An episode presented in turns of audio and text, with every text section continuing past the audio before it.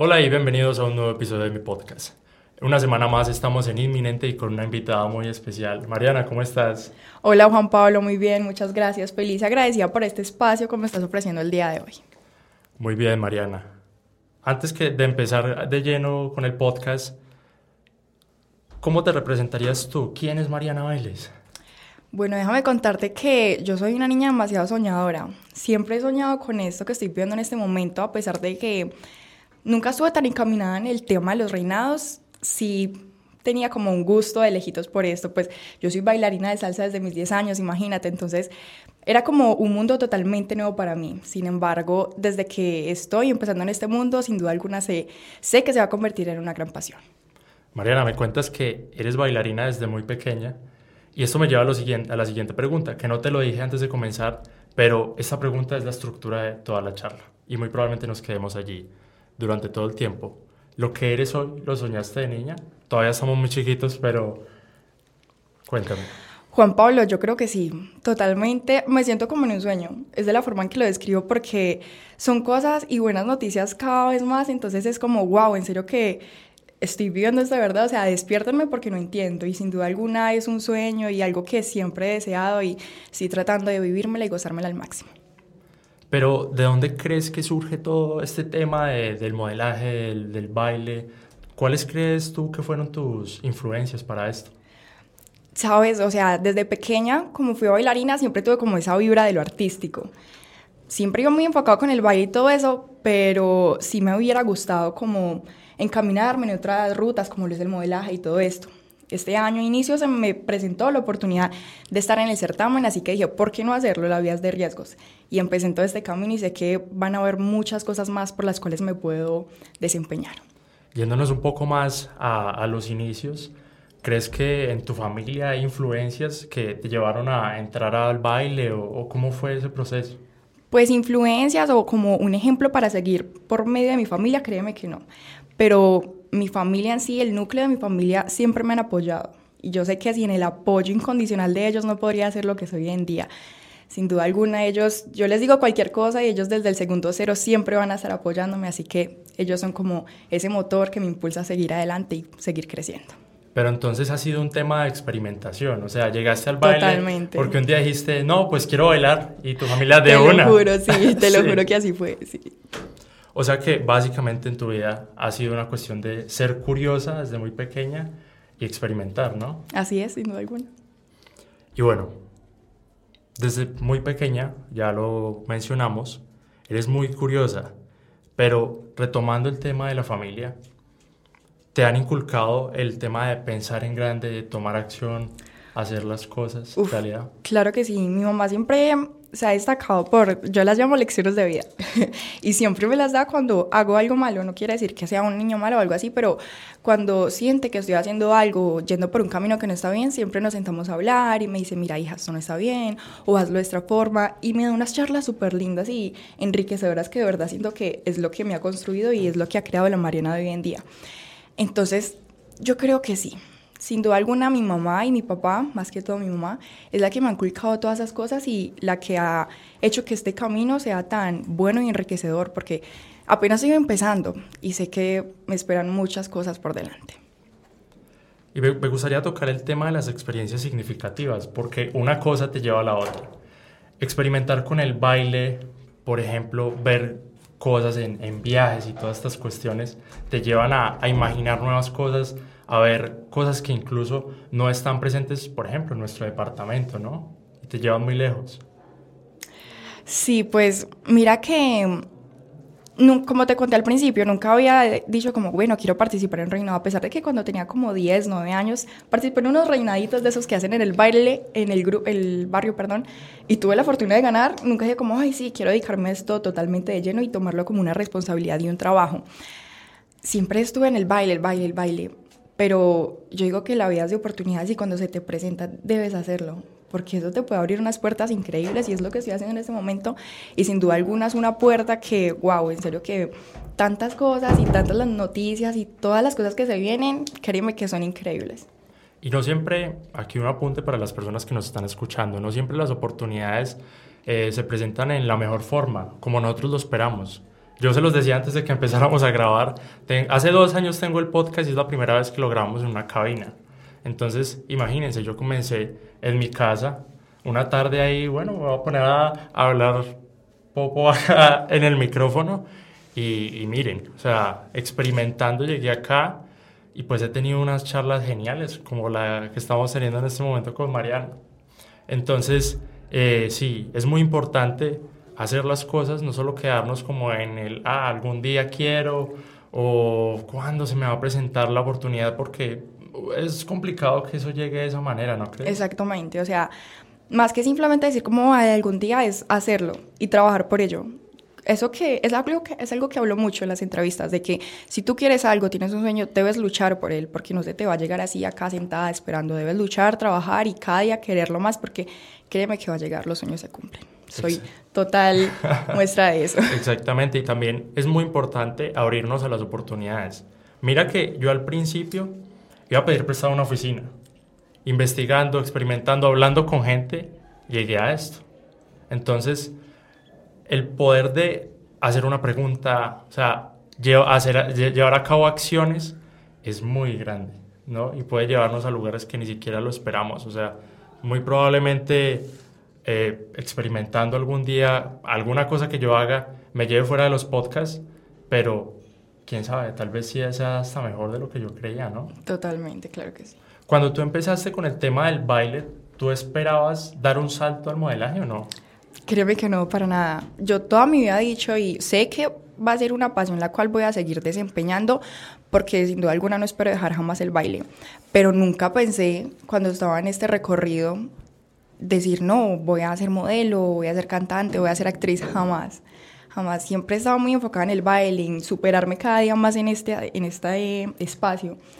Pero te lo juro que esto es un mundo nuevo totalmente y es como que voy así a velocidad máxima y no sé qué está pasando y es un sueño, pero nada, no lo veo como algo negativo, lo veo como algo súper chévere y que estoy tratando de disfrutarme al máximo.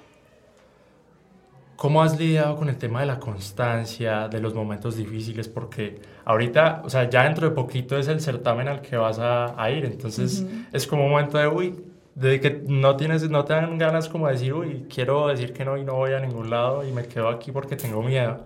Total, créeme que es difícil, a veces el tema de la disciplina y la constancia se hace bastante duro. Sin embargo, yo digo que al que le gusta le sabe. Y cuando a ti te gusta algo, lo puedes hacer todo un día y jamás cansarte. Y a mí este tema me encanta como en nada en el mundo.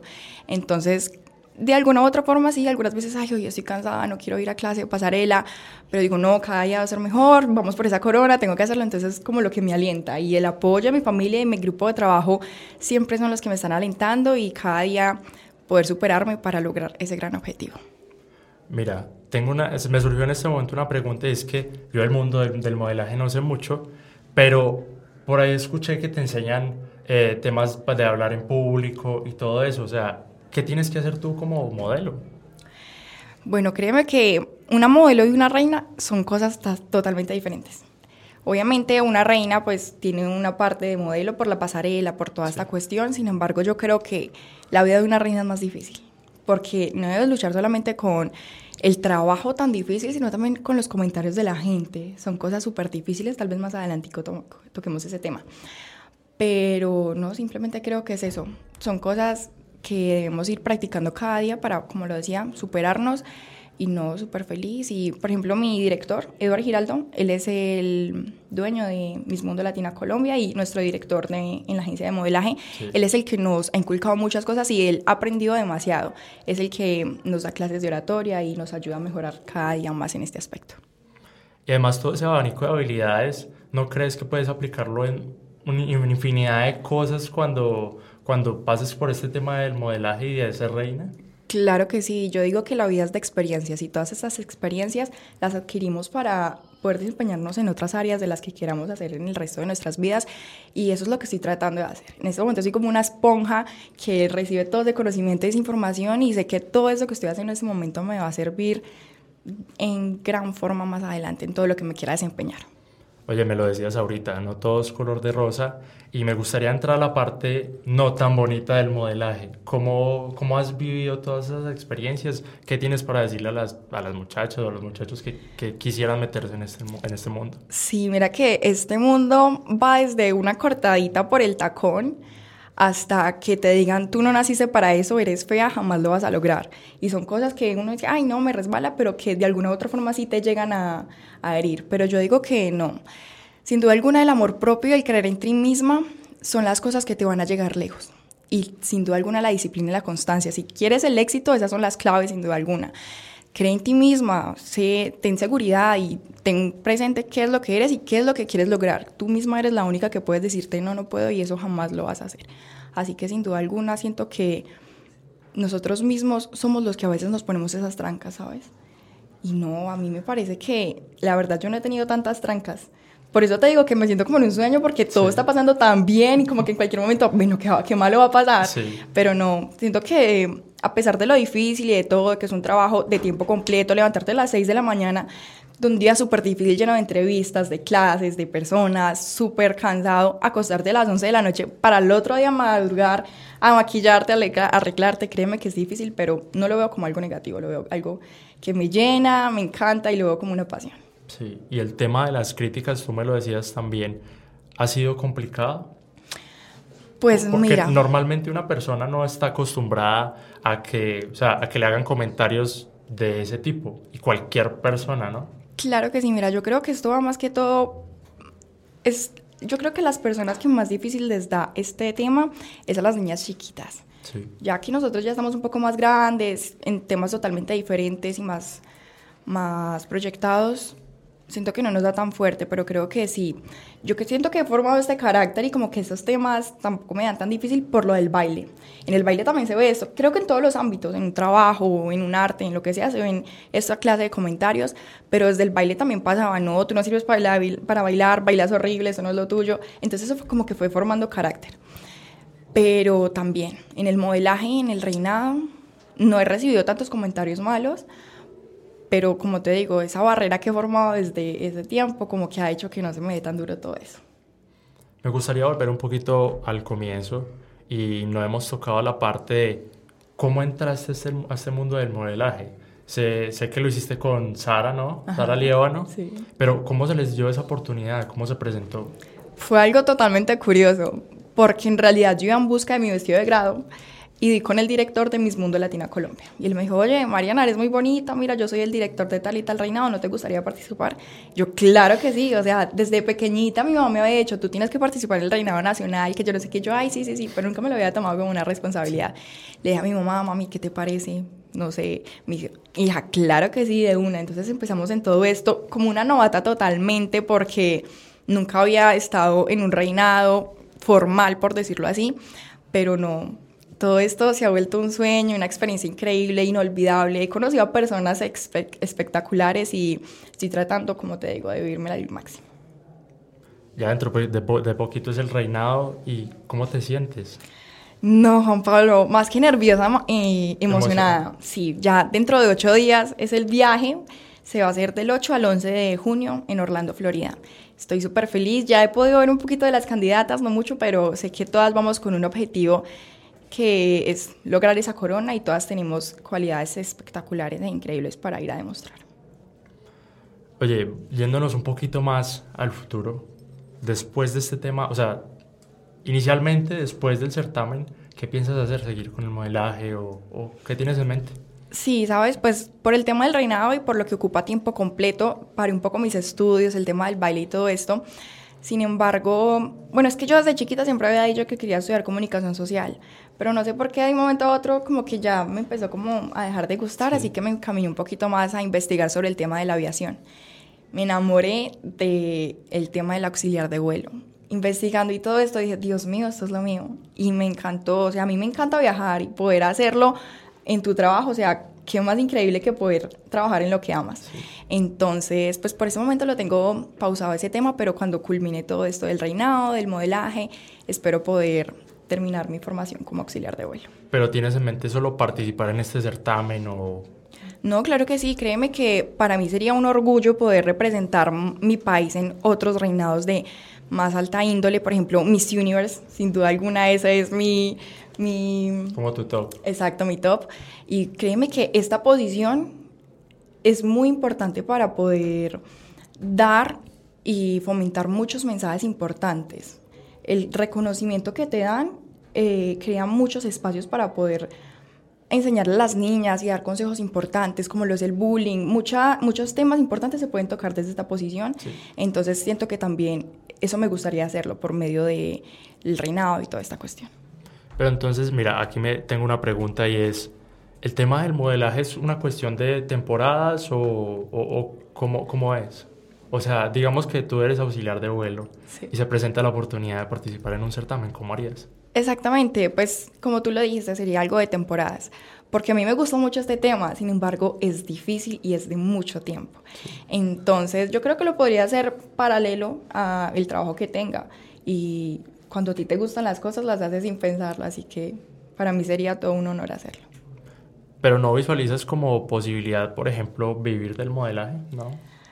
No, pues mira que no. Vivir del modelaje sería algo bastante difícil, porque en determinado momento me me cuestioné vivir del baile, porque yo creo que esa es mi mayor pasión. Siempre hablo de esto.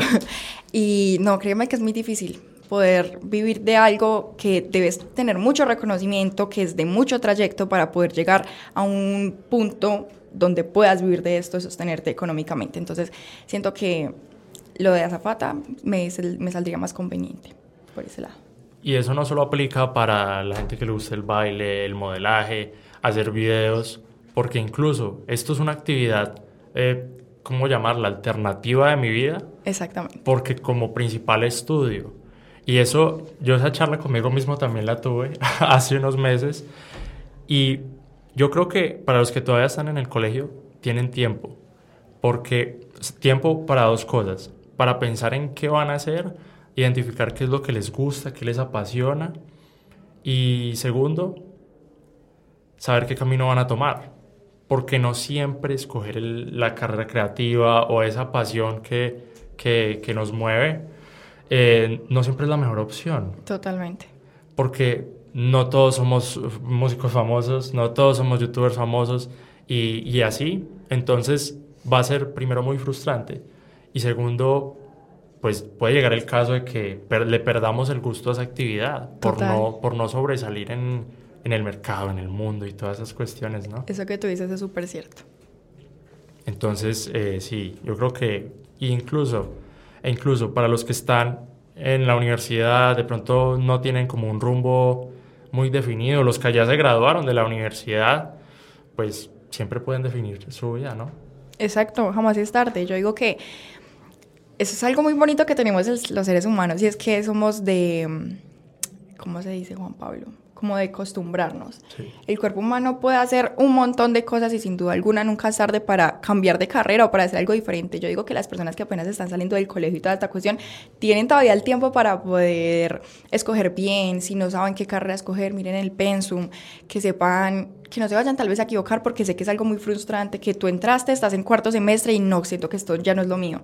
Eso puede ser algo difícil para algunas personas, así que no se frustren. Créanme que siempre hay tiempo para todo y estamos hechos para hacer un montón de cosas y que sé que en cualquiera nos podemos desempeñar de la mejor manera.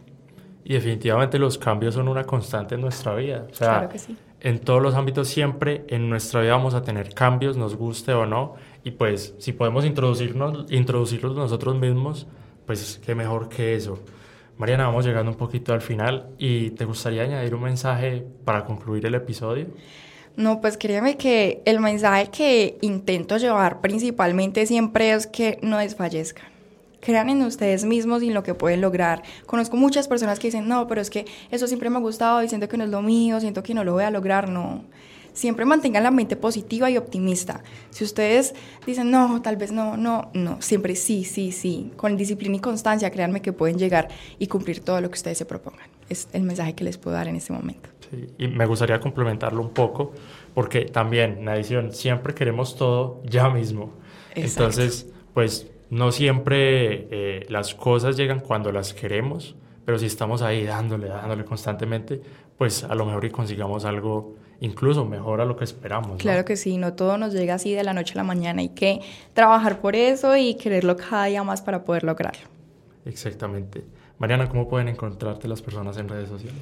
Bueno, yo aparezco como Mariana Vélez Orozco en todas las redes sociales y por supuesto si quieren estar pendientes del certamen es Miss Mundo Latina USA y Miss Mundo Latina Colombia en Instagram. Mariana, muchas gracias por este espacio y por venir al podcast. Me encantó la conversación, un poquito corta, pero más adelante tendremos un tiempo para hablar sobre más temas. Y les recuerdo, me pueden encontrar en Instagram como Juan Pablo Duque con B larga al final. Soy Juan Pablo Duque Beltrán y nos vemos en la próxima. Chao. Gracias.